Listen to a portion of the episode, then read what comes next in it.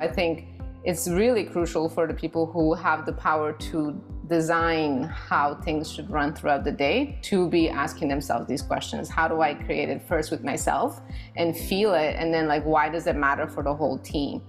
Because if the leader doesn't have those breaks in their day, they're not going to understand why they're important to an employee. You trying to put them in your day now becomes a conflict rather than care. Snjezana Pruginic is a thought leader, speaker, and writer on the intersection of well being and social justice.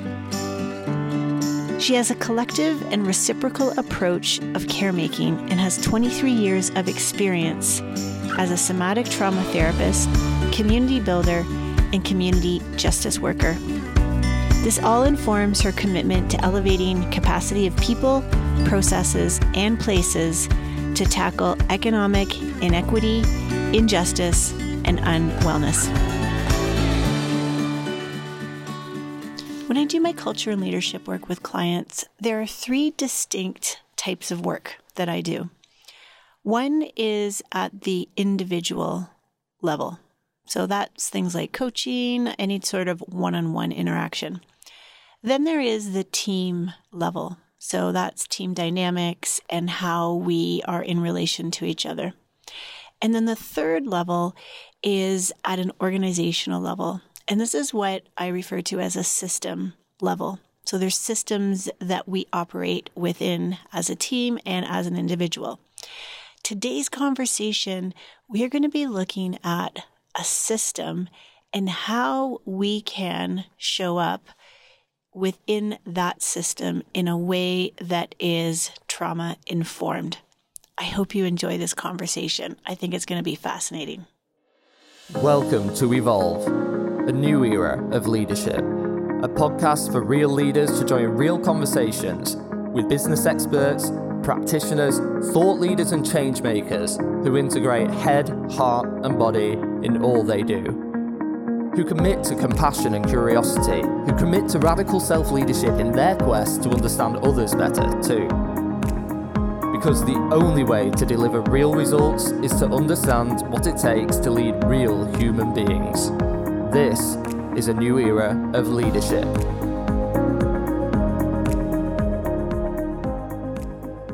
I'm Carolyn Swora, and this is Evolve, a new era of leadership. Well, hello, Evolve listeners. We have a fantastic guest on deck for you today. I'm so excited to bring her on. And she actually was introduced to me through another podcast guest that you all have, I hope, listened to, and that is Lisa Burchart. So thank you. Shout out to Lisa for this great introduction.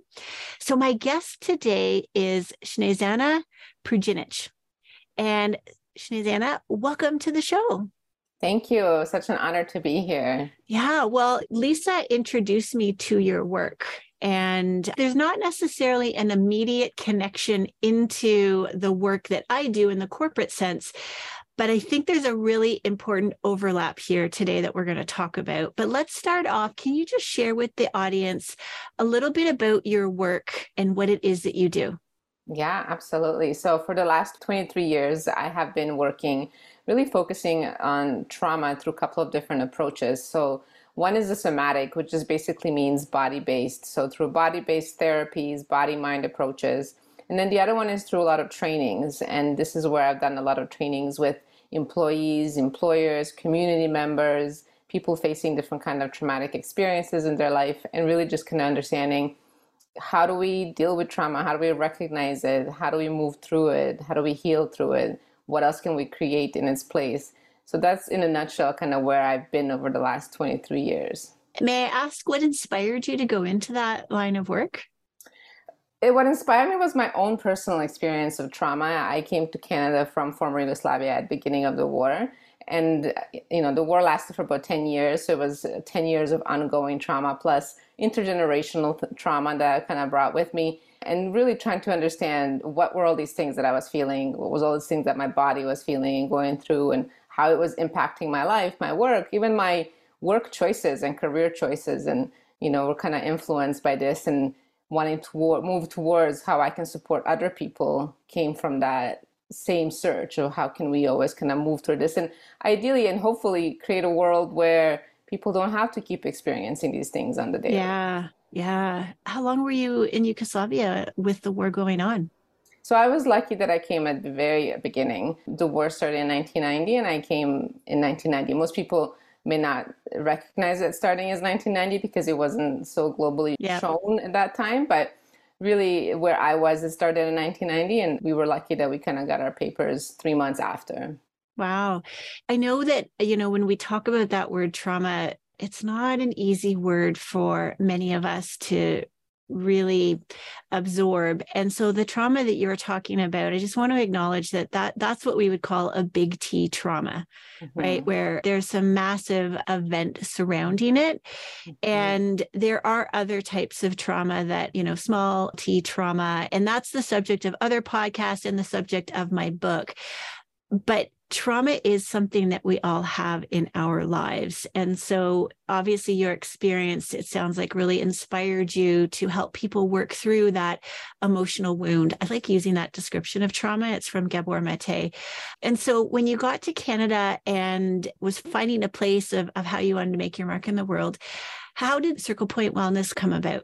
Mm-hmm. Circle Point Wellness as a name is pretty new, but the idea of it kind of came from this understanding that we can't heal by ourselves, that we have to heal together, and that if we want to create change, we have to do that work on ourselves. So that's the, the point of the circle point, the center, mm. the middle. But then we also have to connect to others, and that's the circle, the collective. So right. we're interconnected, but in the same way, the environments we're in impact us, and then we impact the environments we're in. So if we're looking at trauma and how we're moving through it, or preventing further harm, or preventing, you know, re-traumatization, we have to look at both my role and the role of the environment or the system that I kind of call these days and what is that relationship between the two and that's really the essence of circle point wellness is examining that relationship between the two one's own journey and inner work kind of one's external space that it, one is in whether that's inside their work or their community or whether the bigger systems the global systems political economical systems all those different pieces. Right. So you could be on a lot of different podcasts because we're only going to talk about the workplace today but as you said it can apply to a lot of things. So we're going to take it like into the corporate world into mm. the workplace right? So we have a relationship with the system within which we operate. Could you just sort of paint that picture for us using workplace terms and, and sort of bring us into the context? I love rooting it into the workplace because it's where most of us spend our time. And it's mm-hmm. where most of us create our identities around, you know, the work that we do. So think about if you're going to work and you need to have a project finished, for example, that project first of all was never created just by one person. It was created through ideally you know different needs assessments and talking to clients and understanding what the problems are. And then you have to look at well who are the people that are going to support and create that project all the ways from its inception to the final outcomes and evaluations. And that includes all these different people that come into it and in a sense create a bit of like that wheel that bicycle wheel that where you have this project is at the center and then everyone else are the spokes that are making it move together. And they're right. creating a system which means they're creating a process that is being embodied that's coming to life that's ultimately going to kind of show is if this project is successful or not and how that success is defined. Is that process a painful one an easy one? Is it one that there's a lot of conflict within? All of those different pieces i think is when we're looking at it, the system and then when we're looking at it from that trauma informed approach, is how that system is playing out is where we want to look at. Okay. You know? Okay. So we know the system of our workplace. Mm-hmm. What does it mean then to have a trauma informed workplace. Let's start there. We'll start we'll stay up with the system. What does it mean to have a trauma informed system? Because i mean that is new language. I don't even know if employers would even advertise that way right? Because it feels kind of heavy. But in essence though what does it mean a trauma informed workplace? Mm-hmm. i think it's important to kind of step back and look at what does it mean to be trauma informed right? Okay. and, and i think that there's a few key elements to look at. One is that a trauma informed anything approach is usually one that will cultivate a sense of safety for people or so a safety where people can feel in their own definition of safety. So not a safety prescribed, but I'm telling you this is what safety should look like. right, like. Because right? we hear that often. This is fine. Yeah. It's a safe environment. Everybody yeah. can speak up and say what they want. Yeah, yeah, but if I don't feel like I can speak up without punishment, then is it a safe space, right? Is it a safe space for me? So that's one important thing. The other one is there trust and trustworthiness between the different people who make up the system because people make up the system ultimately, right? It's yeah. not just things written on paper. And then what is that kind of relationship between those people? Is it a hierarchical kind of like here I'm telling you what's going to be done and you're going to just do it, no questions asked? Or is it a collaborative method? Is it a reciprocal method? Is it a transactional method? So all of those kind of pieces where we start to see what where a trauma informed lens could kind of eventually come in. And then in the one last piece is do I walk into this space and feel like I'm just ticking off boxes? I don't really have much choice. Or do I walk into this space where and I'm feeling like oh, what I say matters. My skills matter. My strengths matter. I'm of value here beyond just my title, beyond just what's on my resume. Like I bring something. So there's a sense of like, I feel empowered as to mm. how I can engage in here. And when people talk about lack of engagement is oftentimes there's a lack of that empowerment to feel valued because nobody's going to engage if they don't feel valued. Right. And if you don't feel valued, you don't feel empowered. You're just kind of like, well, whatever. Right. What comes to mind when you were saying that too, that piece of empowerment is autonomy, right? We know through the hmm. work of other researchers that that notion of autonomy is really important. Not to go, I can do whatever I want whenever I want, but that I have an element of choice mm. in my day. I love how you clarified that, you know, trust in relationships. I always tell people that relationships are the glue that keeps mm. the organization together. And trust is really an outcome of what that looks like. And I think this notion of safety I love the work of Amy Edmondson. And, you know, I had another guest on the show who talked specifically about the psych uh, health and safety standards that we have here in Canada. Mm-hmm. And I do think it's time for us to understand that trauma informed leadership or being trauma informed as an organization means that we are prioritizing safety and it's not a checklist. We are mm-hmm. acknowledging that safety has different meanings for all of us, right? In this great brain of ours and it's out of our control right? Okay. trauma sits in our body. And so i think it's an important step that we need to be talking about how fast organizations and leaders will gravitate to it. We'll see. But this was our point of connection right? When we when we yeah, talked. exactly. And i think that piece of well why would i want to even think or use this language if i'm you know someone in, in the corporation? Why why does this matter to me? The trauma informed approach is ultimately the question that do your people matter to you right mm-hmm. do your employees matter to you do your clients matter to you and if the answer is no then you should kind of maybe check yourself what it is you're actually doing but if the answer is yes then you want to look at the trauma informed approaches because everyone that's coming into your space your workspace your physical space but also your processes is bringing a whole lot of intersectional things from their life with them. Right. And they're coming with maybe already feeling I'm not safe anywhere in my life. I'm not I don't have choice anywhere in my life. So I'm also going to be on the defensive here, you know, just as I'm everywhere else because I'm used to being like this. So if you ask, well, how can I create a safe space? That might be a safe space, the only space somebody has right? Yeah. And, and, you will see that person shine and you will see them open up and you will see them do their work differently. And, and I think that ultimately comes to that question do you care about your people? I love the way you put that.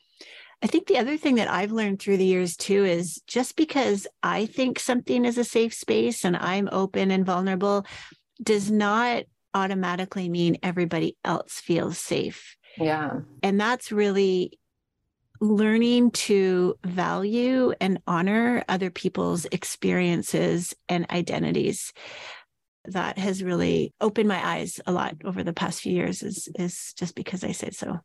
Doesn't yeah. mean. I've done a lot of trainings with employees where you know they kind of ask, "Oh, I want to know how I can deal with difficult quote unquote people," right?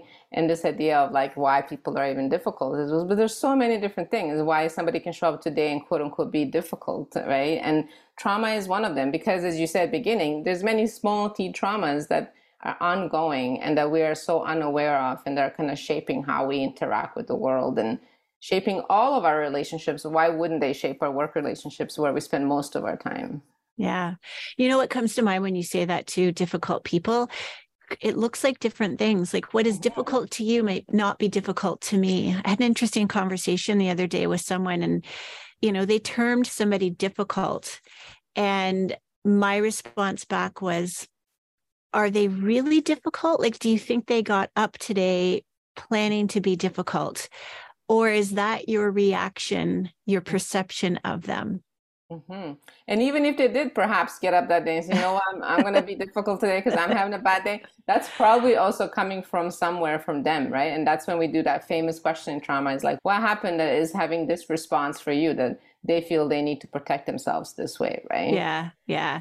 So I want to be clear too with all the listeners as we've been talking about being trauma informed, one thing that we would never endorse or support is being trauma informed does not mean you need to ask about anybody's trauma.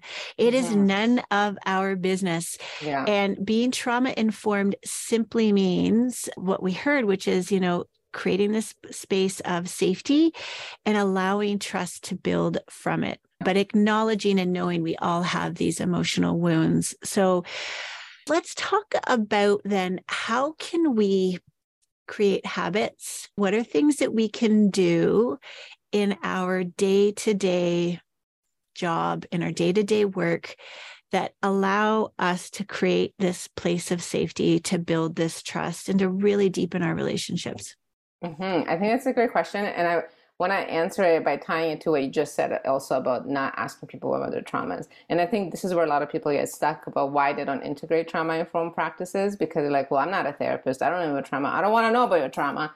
Right. Yep. So if we take away even the wording trauma informed and we just say, do you want to build processes that are care centered? For people mm. where people where people feel like they can be themselves they can feel safe to be themselves they can be in that open reciprocal relationship they can show up and fail they can show up and succeed and all of those things will be seen and valued right i think if we look at it that way then it takes away this pressure oh my god it has to be trauma informed oh my god i don't know what traumas they're dealing with i don't want to know i don't know how to approach that because as you say that's not our role nor should we ever be doing that right so to look at then what can I create, what kind of habits can I create in my corporation, in my company, in my team that build care, that make people feel like this is a space where I feel cared and I feel that I can, you know, provide that for somebody else. And this comes back to that understanding what does care mean for different people. It's the same like safety, right? Like you can define what being cared for means for everybody. Right. So it requires that collaboration, which is trauma informed. So that's like a first habit that can be integrated is a habit of collaborative processes, right? Of collaboratively defining what a space can feel like or a team meeting should look like or even creating a team meeting agenda you know collaboratively that is trauma informed practice in practice and that is that creation of a space where i feel cared because oh i'm being asked for my opinion. Right. what, what we need to talk about at this meeting you know or whether i i agree with it or not right? Oh there's so many things you said there i want to i want to ask you about. So this notion of care i'm gonna i'm gonna start using that with folks to say you know trauma might be a, a hard word to but let's use care on the way to get there. What about those types of personalities that are like i don't need care at work. I'm fine Mm-hmm. I just come here to do my job. yeah. How would they acknowledge care? Mm-hmm. Or, or, sorry, not how they would acknowledge it. Maybe I didn't ask, ask that question. What might care look like for them in your experience? What kind of words, what kind of things might they say show care? Mm-hmm. I think that, you know, even people who are like, oh, I don't need to be cared for at my work, I can just come here to do my job. There is still something that keeps them there even if and i've had this a lot people so i'm just here for the money right? Even if it is money the money is, is always connected to something else that's of value to them right? So it's about finding what is of value to them and that's how people feel cared for.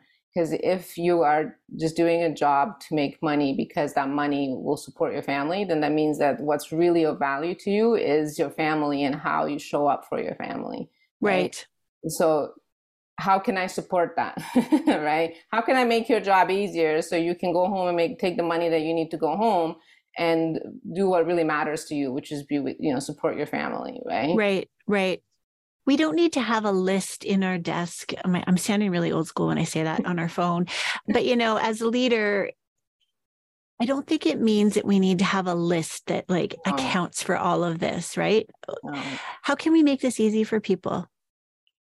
I think it's coming back to, as a leader, especially, I think it's coming back to just being with people, right? Being with people and understanding what is of value to them because they also bring value to you and you know and understanding how they bring value to the team and to the company that helps people feel valued when people feel valued they also feel more engaged and encouraged to want to also do the things they need to do that fulfill on their own value right right right and i think a lot of that trauma informed work and asks the question what do we place value on and so when we look at work distribution, you know, for example, you know, I have a tight deadline and things need to get finished. There's the reality of things need to get finished, right? Like you need to complete something because you have shareholders, you have profit responsibilities, you have the quote unquote bottom line you have to do. That's part of business. We can't deny that, right? Yeah. But there is also how is that process intrinsically valuing the people who are a part of it? And how do then those people bring value to it? Is it? mm. is going to ultimately de- define what the quality of your final ROI ends up being, right? Because of the more you can have people feel valued and the more that they can express what's of value to them, the more that that process becomes a safer space, becomes right. more collaborative, becomes right. a space where people feel like they have that empowerment, autonomy, and choice, right? Yeah, yeah. Now, I want to circle back to that word collaboration that you used, you know, for example, setting up an agenda there's been a fair amount of research over the past few years demonstrating that we are over collaborating. And mm. I think that word has almost received a, a, pretty bad rap. You know, people kind of roll their eyes like, oh God, here we go again to collaborate. When you were sharing that example, the word that came to mind for me was co create. Mm-hmm. Yeah, it's a great word. And there's a lot of power in co creating an agenda at a meeting. You know, we don't mm-hmm. need to always circulate an agenda to everybody ahead of time. I think those are some sort of old habits. Old habits die hard. And I think, you know, there's a certain structure we could perhaps maintain, but, you know, getting into a meeting and co creating what's most important to people right now. That would be an example, then, right? That would be a trauma or a care informed approach. Yeah, absolutely. And I mean, you can circulate ahead of time. Here are the themes that we want to kind of touch on, and additional themes we can co create in the moment, right? And then the details we will co create together we will kind of uh, develop it as we go and it changes how the meetings are run it doesn't have to be here's the agenda let's keep checking it off you know but it's like let's, let's create it as we go what's needed what are the challenges what are the strengths but this also requires leaders to create kind of fluidity and space around things so mm. you know if you're hmm. like i have a very tight deadline and i have a meeting that ends right before this meeting and i have another meeting that starts thereafter the last thing on your mind is oh let's co-create yeah, exactly. it's about let's get the job done and you know i want everyone to walk away with their action items and then come back and report kind of thing yeah. Right? so it's also about changing how you're structuring everything in the whole day and creating those breathing spaces where you know so just like as we inhale and exhale. There's a little bit of a pause after we inhale and in between the inhales and exhales, and there's a little yep. bit of a pause between exhales and inhales. It's the same thing in your daily breath of the day-to-day organization. Where can you have those little pauses that yeah. allow for people to like reconnect to okay now we're transitioning into a different space different way of being because it is using also different parts of the brain go into that creative thinking a little bit more like hmm what do i feel i need it invites the body in a little bit more right little bit of yeah. that emotional brain that it gets invited. And the more you can create little space little buffers. So even if it is like a five minute between at the front and the back end right? Yeah that people can transition that. And that if something isn't finished it's still okay. Oh, so many things are going through my head. I remember those days of back to back to back to back, you know, racing between meetings. I say, remember the days. I'm trying to get better at not scheduling my days and allow a minimum of 30 minutes, which usually means mm. 15 minutes. um, mm. But quite often we just try and overrun the biology. Like, it's okay, I can do back to back, I can do back to back. Do you have any sort of little uh, tips uh, or suggestions on how we can allow ourselves to take those breaths or allow that space in our day? you know i think like you just said it for yourself how you create your schedule is important right i always like to look at my schedule the night before and then mm-hmm. see where can I block off literally in my calendar where nobody else can go in and book it right. that time. That is really great. And there's a lot of great practices that you can do, you know, move, breathe, take go for a walk, different things. But the challenge becomes when the system you're part of, the environment you're part of doesn't support it. Right. Mm. So you can keep doing it, but it just feels like you're running in circles trying to do all this self care but then you're being kind of in a sense yelled at. Yeah bombarded. yeah. Yeah bombarded for everything that needs to be done. So i think it's really crucial for the people who have the power to design how things should run throughout the day to be asking themselves these questions. How do i create it first with myself and feel it? And then like why does it matter for the whole team right? Yeah. because if the manager doesn't have the, the senior manager doesn't have the leader yeah. doesn't have those breaks in their day they're not going to understand why they're important to an employee, right? Yeah. And why you trying to put them in your day now becomes a conflict rather than you know a care. Practice. Yeah. You know something that uh, I did the other day as we were starting into a, a two-hour workshop. It was in the middle of the day. It was like closer to the end. It was two or three o'clock in the afternoon, and I just paused. I welcomed everybody, and I had a little music playing in the background. And then I just said, "Okay, let's just take a minute and bring ourselves here right now. I know you've all had a busy day, and I just invited people to take two deep breaths. Mm-hmm. That was it. Some people did, some people didn't. And that's another thing that I've learned too is being trauma informed isn't telling people what to do. Like, okay, everybody, you're going to take two breaths right now. it was, I'm going to invite you to do this and to help, you know, just bring you into the moment. And I find through the years as I've been integrating that word in inviting and invitation mm. in people are a little bit more open to it because you're giving them a choice mm-hmm. no absolutely yeah. to invite is a trauma informed practice in itself that wording to invite is yeah. but to also make it invitable in a sense so i met a leader once who you know the team meetings were online as so many still are and what she did was she set up the meeting would run from you know one to two in people's calendars but the actual meeting would run from 105 to 155 and then mm. she, those five minutes at the front and those five minutes at the end were voluntary for people to come in and the first five minutes was a meditation that somebody would lead so you don't have to be meditative you can just be like hey let's take a few deep breaths like you said the yeah. last five minutes would also be some kind of activity that somebody would lead maybe again just breathing or shaking your body but they were voluntary so if i didn't feel it that day i didn't have to stay that meant I had the extra buffer now as well if I needed it. If I felt that I could wanted to, I came in. And I really liked that approach because, you know, she had a hard uh, reality of not being able to create extra buffers outside of the one o'clock and two o'clock, right? So she couldn't give you those five minutes before and after. So instead, she shortened her meeting by that those ten minutes and made the buffer internally available. I, and I think that's the reality for most people.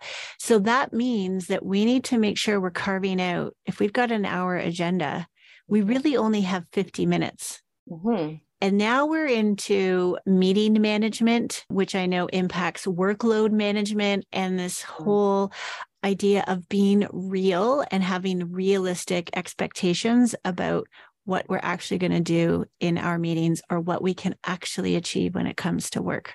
I think anybody who's ever facilitated a workshop knows that if you have a two hour workshop, you're not running your content for two hours. No. You should always plan your content for way less time, right? And I think that we forget that when we're doing meetings or work plans or things, you know, deadlines that always plan for less of the time than you think it should take because that creates also space for that creativity creates space for that co-creation collaboration which might actually get everything done faster than you even expected and needed to. So now all of a sudden everyone has extra time to work on something else or to do whatever else they need to do right? Right so we've talked about meetings and i mean they're doing just some of those things that we've talked about would bring a lot of care oh. into the system. Let's talk about another unfortunately common practice in organizations the good old performance management system. Mm-hmm. Yeah. What are your thoughts on that system? Let's just start with that. What are your thoughts on on performance management within organizations?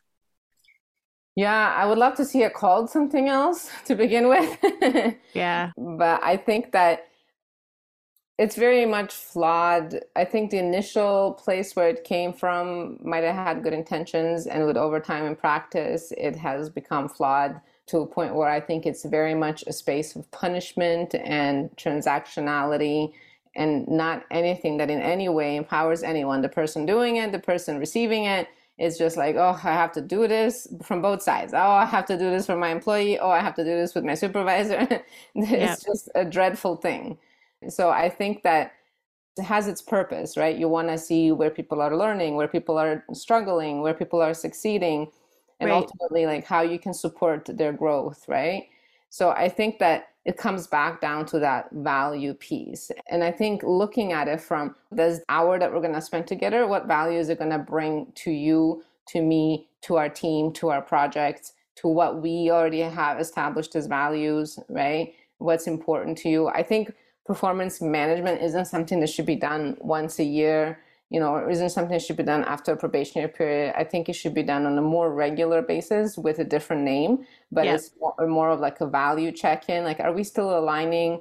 What are the challenges that we're having? What are the things that are working really well? And I think one way to look at it is is it problems focused or is it strength focused? Right. Mm. And I think mm. a lot of performance management is problem focused you know here are the problems how we can improve them but rather than here are the strengths here's what's working really well.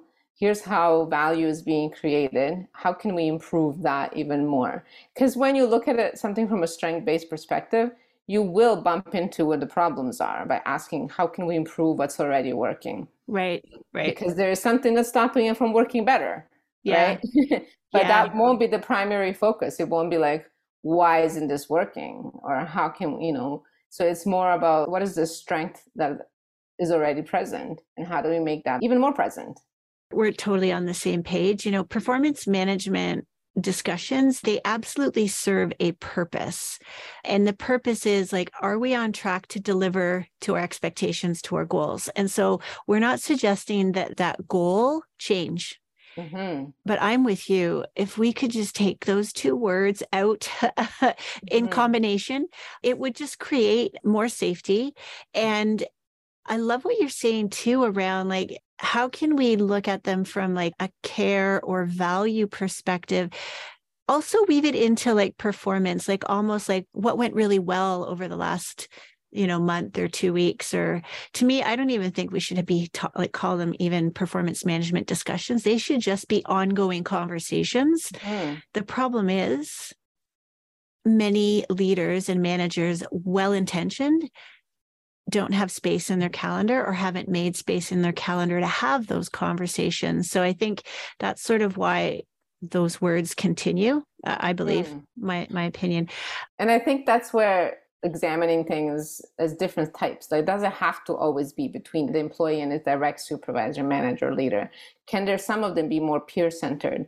Can I love it. Them, yeah. You know, be self reflective as well? What are different ways that it can be done throughout year, right? yeah. I think to ask that question is really important. And if you're doing that in your team meetings and in the agenda that you know we've co-created and really developing this cadence of looking at what went well, looking at what we learned or where we could be even better or something that we didn't expect would happen and did happen, that really starts creating a different feel, a different level of trust on how we're getting the work done.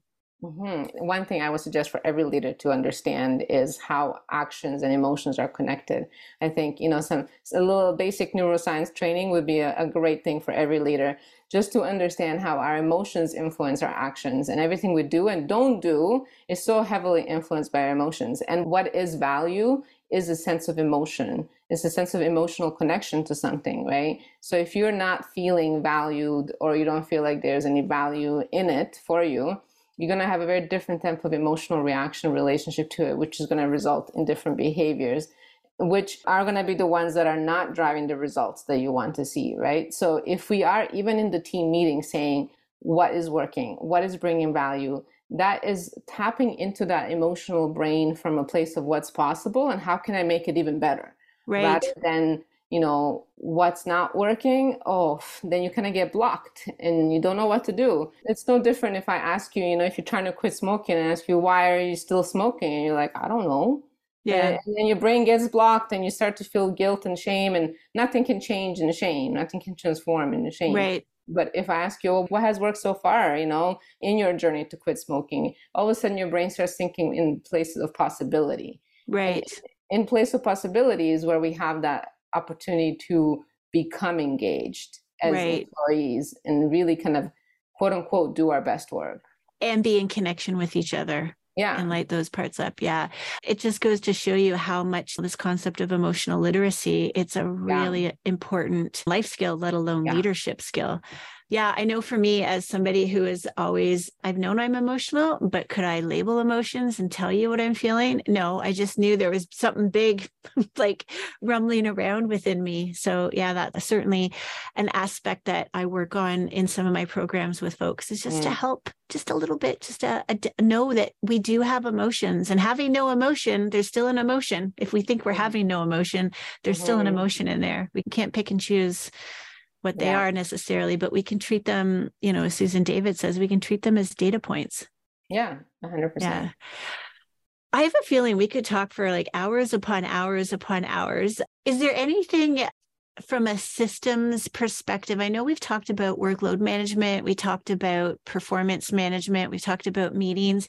Is there anything else that you think could help our listeners understand more about a care centered system or a trauma informed system? I think asking yourself that question is the system that's currently in place, does it allow to elevate the people who make up the system?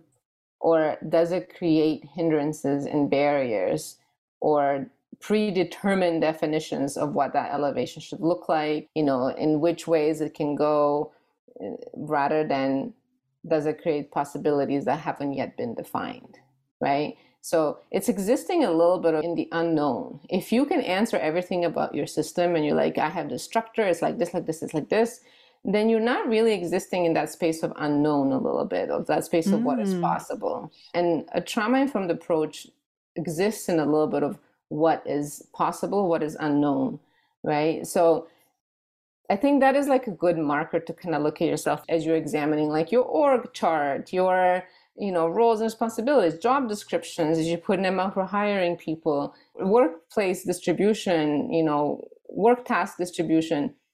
Is there spaces for where that unknown can kind of present itself? And if there is, that means that there is space for possibility to have a bit more of a care centered, more trauma informed. If there isn't, it just means somebody's calling all the shots, and that's not trauma informed. Wow. Is there space for the unknown? But we don't like the unknown. Nobody likes the unknown. I know. And we don't get rewarded, or in the past, we haven't been rewarded for being okay with the unknown. yeah. So there's But- some real big changes here that we're asking people to step into. We are, in a sense, they feel like they're new changes, but we actually know how to be in the unknown. Anyone who's ever started a business, a company, is all about existing in the unknown, right? You don't know if that's going to succeed or fail. We already have these abilities in us. We just forget because we get really focused on, I need to sh- make sure that it turns out okay. It needs Right. to turn out okay. So we get really focused on trying to control it all. And that in itself is a bit of a trauma response because one thing that trauma does for us is take away our sense of control, right? So a trauma informed approach is learning how to be okay with not always having that control, right? Right. And how do we kind of navigate through that, right? So not everybody's going to feel safe going out and doing their own business. So they're gonna they're gonna want to stay into a larger system. But what Mhm. I'm hearing you say is just making sure we have space for the unknown in how we do our work together and that that's okay. It's okay to have a little bit of space for the unknown. Mm-hmm, absolutely. Yeah. Woo, that's that, a big one. That's a hard one for people. that invites everyone into the space, right? Yeah. Yeah. Yeah. Wow. I'm writing that one down. And I just want to say, like, I think a lot of this can feel very like abstract and overwhelming. And so what was what do I actually do? Right. And to me, the best piece of advice that I would ever give to myself or anyone else in anything, whether it's work or personal, is pick one small thing, at the tiniest, smallest thing you can pick, and keep repeating that over and over again until you feel comfortable in it. Right? Pick the one small thing that will create a little bit of discomfort for you. A little bit of discomfort, not so little that you're like, whatever, I'm okay, but not so much that you don't want to do it. But maybe it is just a little bit of discomfort of like, taking away those five minutes in the meeting. Like I'm a little uncomfortable with this because I worry if we're gonna get everything done. But I'm not so uncomfortable. I'm not taking 20 minutes. I'm not. Yeah. You know, we're not co-creating the agenda just yet. Like that's too uncomfortable for me. But yeah. starting something small and repeat that, repeat that, repeat that until yeah. discomfort eases. Yeah. Right? Because now you've created a new habit. As a system, you create a new habit for everybody. Because if it's uncomfortable for you, it's probably uncomfortable for others too. Right. Right. right. And then soon enough, it becomes, like you said, comfortable where yeah. people know that we're going to have a five minute breather. Yeah. Hopefully that doesn't turn into, I'm going to show up at 115 because I know that Carolyn doesn't start the meeting until 105. But I think that's where leave a little space for the unknown and let other people's responses happen. You're not responsible for them all and we're learning together and i think we forget yeah. that sometimes in workspaces that we're all trying to figure all this out together nobody actually knows you know we're yeah. all trying to figure it out together yeah Whew, this time just flew by. I'm not going to be surprised if we have you back to have more conversation. Really, really helpful insights. Thank you so much. Where can our listeners find you or get in touch with you? They can find me on my website, circlepointwellness.com there there's a link to our linkedin page or my personal linkedin page just my name.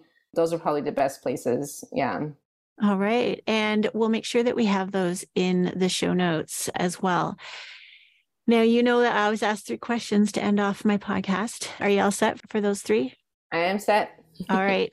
And these three questions are all based around my Evolve leadership model, which is, of course, about being trauma informed. So the first question no surprise is about self-awareness. So is there a moment or you know a short little anecdote that you could share with the listeners about a time where you had a real light bulb moment where the insight and something about yourself really really heightened your own self-awareness?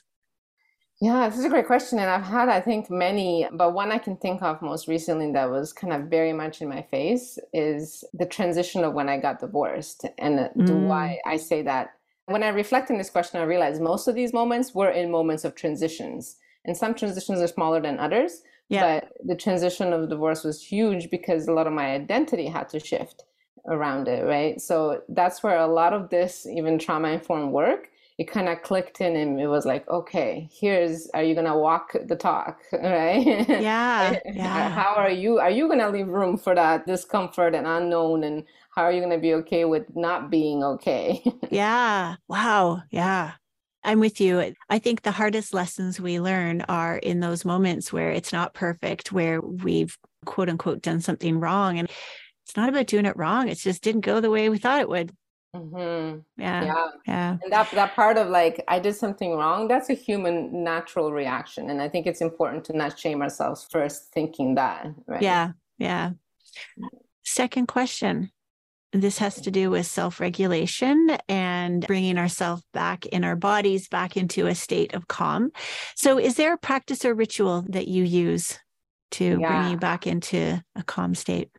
For me, I've been meditating since I'm 16 years old. I'm 43 wow. now and that so for me that space of just breath and focus even if i can't breathe or i can't meditate just kind of mindful focus on something so whether that's mm. like taking a moment to look at the plant on my desk like really look at it or you know to me that's what meditation is is that real mindful presence and focus so that's yeah. the practice that will bring me back if i'm in a, in a stressful situation where i can't go off and meditate that's kind of what I will do. And but I do meditate regularly as a way and try and prevent how I respond into some of these situations. Yeah, just bring you into the present moment. Yeah. I recently learned that method of just like looking and focusing in on something. I'm seeing a somatic experiencing an SE mm-hmm. practitioner mm-hmm. and the power of it again so simple. You can do it in a meeting, you can do it anywhere. No one needs to know and it doesn't, you know, sometimes I think we can have these big grand